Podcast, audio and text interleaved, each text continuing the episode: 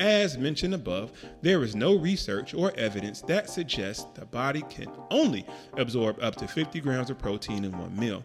The body can absorb an exceptionally large bolus of protein in one sitting. Welcome to the Success Fitness Podcast. I am your host, Christian Evans. This podcast is for women and men over 30 who wants to achieve success in their fitness journey, and I'm going to help you do just that. But first, I have to ask you, are you looking to increase your protein intake?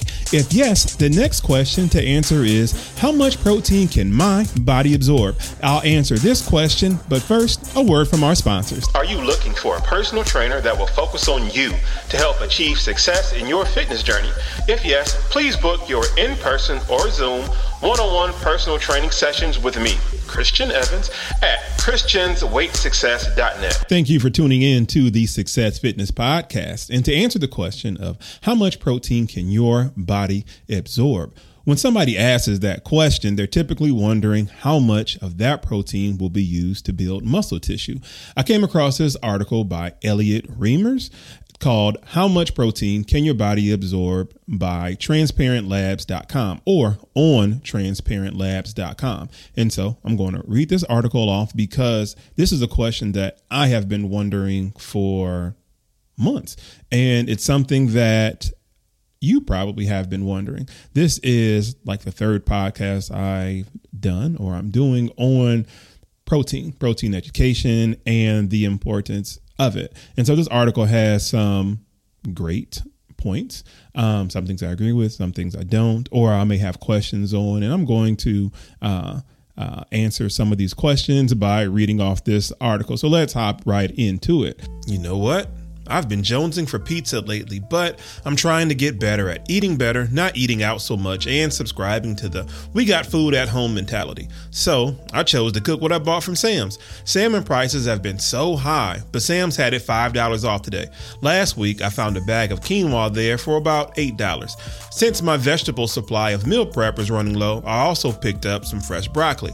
By the time I realized it, I had cooked everything in my e cookbook, What to Meal Prep for Beginners. Not only will you get three recipes for one high protein meal under 600 calories, you'll also get a free workout ebook. Get 10% off when you sign up to my weekly newsletter. The link will be in the description and the link tree in my bio. Download your copy today. According to Brad Jon Schoenfeld and Alan Albert Aragon, absorption in nutrition refers to the process of nutrients passing from the gut into into the bloodstream. In this regard, it's noteworthy that the capacity for protein absorption is practically boundless. But you see, gym goers often assume that the body imposes an intrinsic limit on how much protein you can absorb in one meal. In, body, in bodybuilding lore, this limit seems to land right around 50 grams of protein. However, no empirical data substantiates such notion, which is great. This is great. This is a good thing. There's no limits, right? Let's read some more. It's important to differentiate between protein absorption and protein synthesis utilization. When protein intake is excessively high, the fate of amino acids shifts accordingly. Example, more amino acids are oxidized or converted to glucose lipids instead of being used for protein synthesis.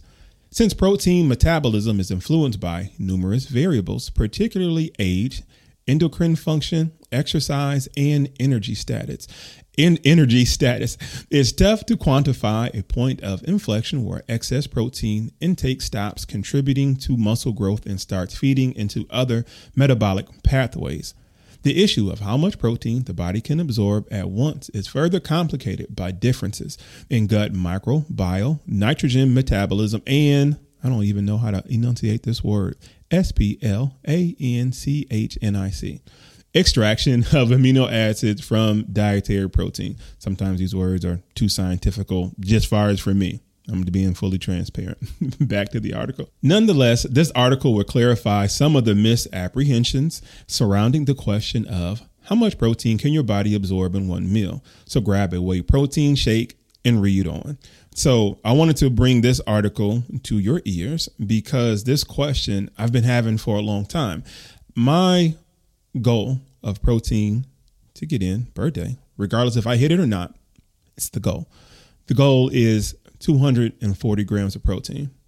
And this is pretty tough to get in. I've always had questions because I thought that 30 grams of protein was the limit. That was the max in regards to how much I could digest or my body could process in in one sitting. But the more and more I Google, the more and more I research and, and YouTube, I'm coming across more literature like this. So this is good. This is good because if I have to 30 gram it every intake, then I'm going to have to intake a lot in volume in regards to amount of uh, drinks and shakes and different things like that. But if I could, you know, let's say get 50 or more, you know, that would reduce the volume of amount of protein shakes that I would have to intake. Back to the article. A brief primer on protein consumption. Let's start by quickly summarizing how protein is digested and absorbed and what happens thereafter. Proteins are comprised of amino acids, organic, nitrogen containing compounds that function as chemical messengers and intermediates in metabolic pathways. Amino acids link together via peptide bonds to form larger molecules like enzymes, cellular proteins, and peptide hormones, example, growth hormones and insulin. When we consume protein, digestive enzymes in the gastrial tract hydrolyze the peptide bonds and generate free form amino acids along with smaller peptide fragments. The results molecules are then absorbed by the intestines and sent to the systematic circulation or used directly by, again, here's this big word, S P L A N C H N I C tissues. So here's the definition of it splint, splanchnic, splanchnic, splanchnic, it's kind of crazy, refers to organs of the abdomen, notably the liver, spleen, and pancreas and gut. For skeletal muscle building, amino acids need to reach the systematic systemic, I'm sorry, systemic circulation so peripheral tissues can use them to synthesize muscle proteins. As such, again, here's this big word, splanchnic, splanchnic extraction of protein decreases the capacity of amino acids to increase skeletal muscle protein synthesis and reduce protein breakdown. Amino acids and peptides that are not absorbed in the small intestines are subject to gut microbiometabolism.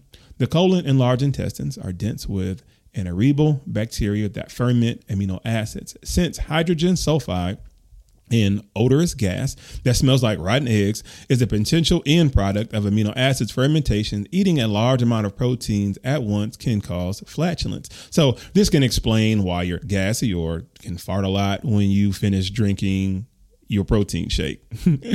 Back to the article. So, how much protein can your body absorb in one sitting? As mentioned above, there is no research or evidence that suggests the body can absorb only 50 grams of protein in one meal. Let me read that again, but more clearly. As mentioned above, there is no research or evidence that suggests the body can only absorb up to 50 grams of protein in one meal. The body can absorb an exceptionally large bolus of protein in one sitting. It just takes longer to assimilate. So, this is great. When I came across this article or an article kind of similar to this, a light bulb went off. I'm like, okay, so with this being said, I no longer have to intake 30 grams of protein or only 30 grams of protein. I'm not limited to just 30 grams of protein. Now, the reason why I keep bringing up 30 because I drink a lot of the uh, Premier Protein uh, shakes and they have 30 grams of protein in it. And at one point in time, I just read one article and I just went with that. Imagine a non pharmaceutical performance device that can help you breathe easy, reduce exercise fatigue, and shortness of breath, all while improving your cardio performance. It's called the Breather Fit. The Breather Fit is evidence based, drug free respiratory muscle training, or RMT for short. It's designed to help athletes of all levels, elite military professionals, first responders, and people with physically demanding roles like you to gain an elite performance edge. Unlike most other respiratory trainers, Breather Fit trains both inspiratory and expiratory muscles. The independent dial system allows you to create highly targeted training protocols as well. With over 2 million units sold, Breather Fit is the next evolution in RMT. It was developed from the success of the Breather Health device. It has also been used in clinical applications to help chronic respiratory illness and help patients regain function and quality of life. Simply put, the RMT protocol designed to work with Breather Fit means working out more effectively and accelerated recovery from your workout. With Breather Fit, all it takes is 10 breaths for two sets twice a day, six days a week. You can also record your performance to get useful and timely feedback with the Breather Coach app. Breather Fit is your secret weapon to maximize performance and meet your personal best. With Breather Fit, you work hard, but breathe easy. Use my code FITBREATHE at checkout to get 20% off at pnmedical.com slash product slash breather dash fit. The link will be in my show notes. So I'm telling you this so you can make sure that you do more research. Do more research. Don't go with the first article that you see. Go with the second article. Go with the third article. Go with the fourth article and go with the fifth article. And then you can have enough information to make a decision on how you need to move forward. So back to the article. Now you're probably wondering, okay, but what if I eat 200 grams of protein in a meal? Will it all be absorbed? To a degree, yes, but it also depends on what you mean by absorb.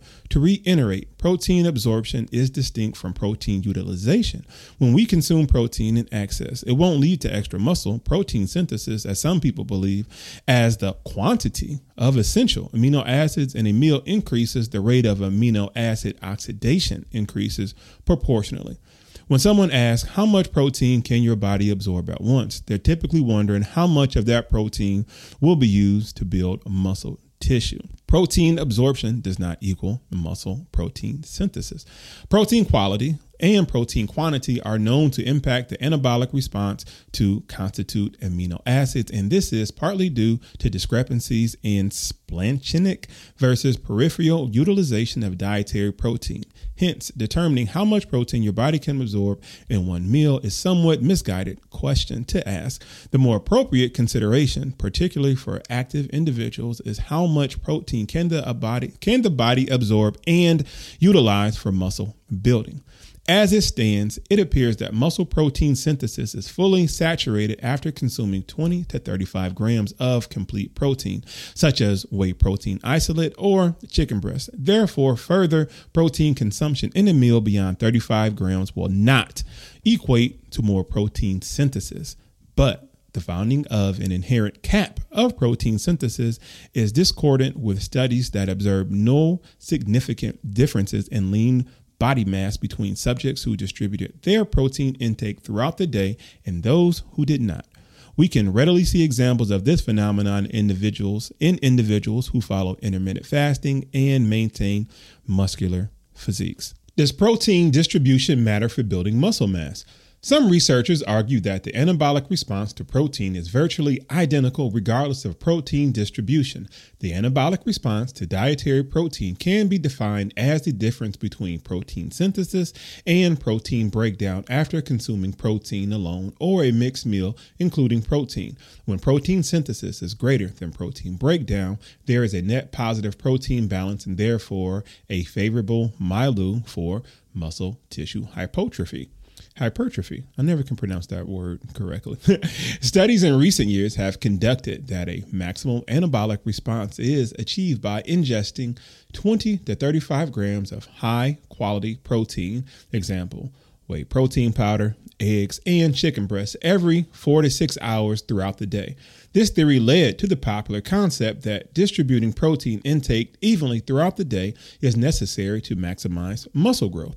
However, this concept stems entirely from measurements of muscle protein synthesis after consuming protein, thus ignoring potential anab- catabolic contributions to the anabolic response. It's also noteworthy that tissues and organs other than skeletal muscles may play a role in the anabolic response. A recent literature review contends that there is likely no practical limit to the acute anabolic response of a single meal protein dose, and the most sensible way to maximize muscle growth is to simply consume a moderate amount of protein at breakfast, lunch, and dinner. It seems that the total protein intake is the main factor to build muscle, not necessarily how often we eat protein. In this day and age, I have to ask definitions. What do you mean by this? So, by this sentence, I am asking what is a moderate amount of protein? Look like? You know, I'm a numbers guy. You know, is it 20 grams? Is it 30 grams? What is moderate? Please define it. Going back to the article. Of course, the quality of protein matters as well. Plant based proteins that are lacking essential amino acids won't elicit the same anabolic response as animal proteins and milk based protein powders. Thankfully, there are complete plant proteins like pea protein powder that contain a good balance of essential amino acids. So, what happens to excess amino acids after eating a high protein meal? Well, surplus amino acids from the excess protein intake can contribute to gluconeogenesis and de novo lipogenesis. Biochemically, the latter is not an efficient process, but it does occur. For the most part, amino acids are oxidized for energy or sent to the liver for gluconeogenesis, depending on the body's immediate demands.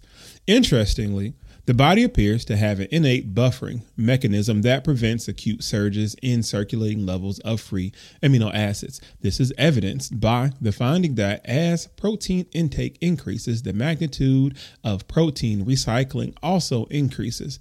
If this weren't the case, we would theoretically build muscle without bound by eating as much protein as possible.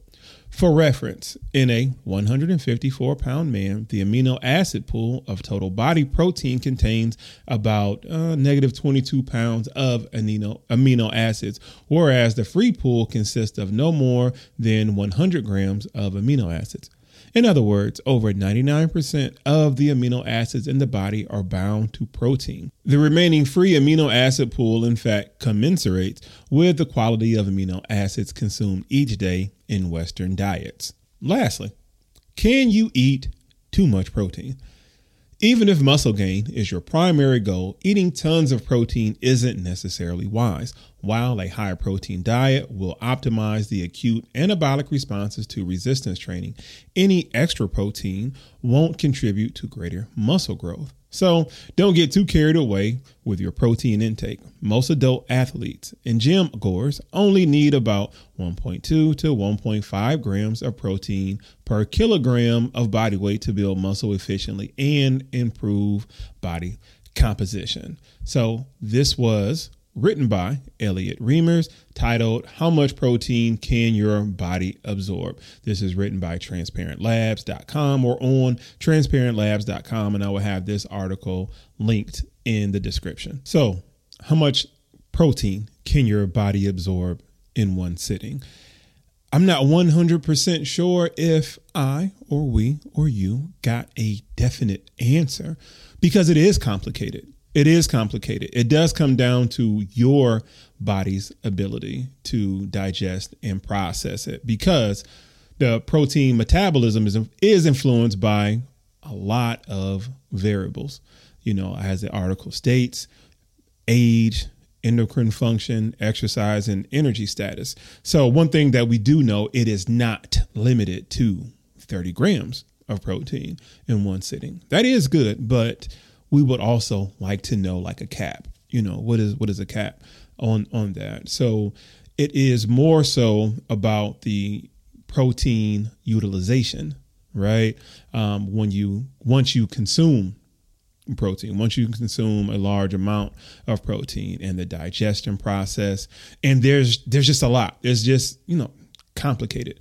Don't you hate when you see that on, let's say, relationship status when you're um, on social media and it says, it's, you know, it's complicated. You know, in my eyes, it's either or. But this isn't so much relationship. This is science and science in your body and, and deals with, you know, metabolism and age and exercise and energy levels and the quality of protein, where you are getting your protein from, the sources. So there are a lot of factors. There there's a lot of factors, you know, going going into this. So again, I'm going to have this article linked in the description and hopefully, you know, you got something out of this. Hopefully you got somewhat of an answer and i'm going to be bringing more and more and more articles in regards to protein and the benefits and you know probably find another one that could possibly have a, an an answer to this, you know, uh, because this this is and can be a complicated you know, question. But